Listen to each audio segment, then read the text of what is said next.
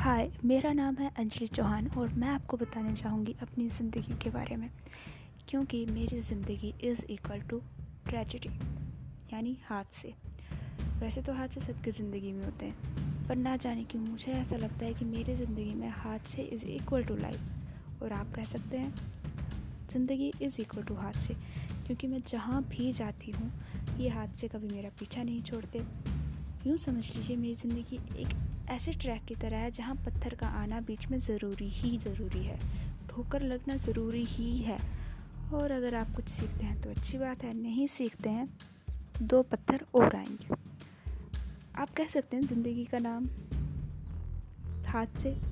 in my case